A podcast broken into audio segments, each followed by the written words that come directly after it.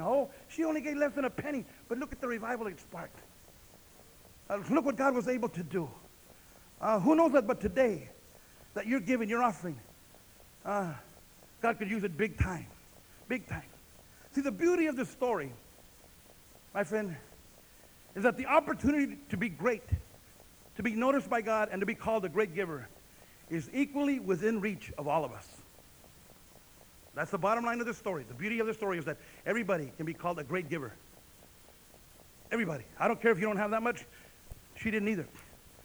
This, it's equally within reach of every one of us to be called by Christ. Wow.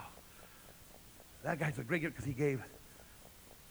Oh, it's not how much you gave, it's how much you have left after you give. Well, now it's time for the altar call. What have I said before?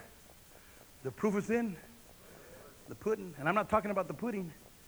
Uh, the wishes maybe get in La Piñata, hallelujah. Uh, pudding.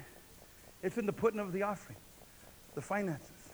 What I want to do, and usually we pass it off, I want to do it like they did here. I'm going to ask maybe four of the usherettes to come and stand right here.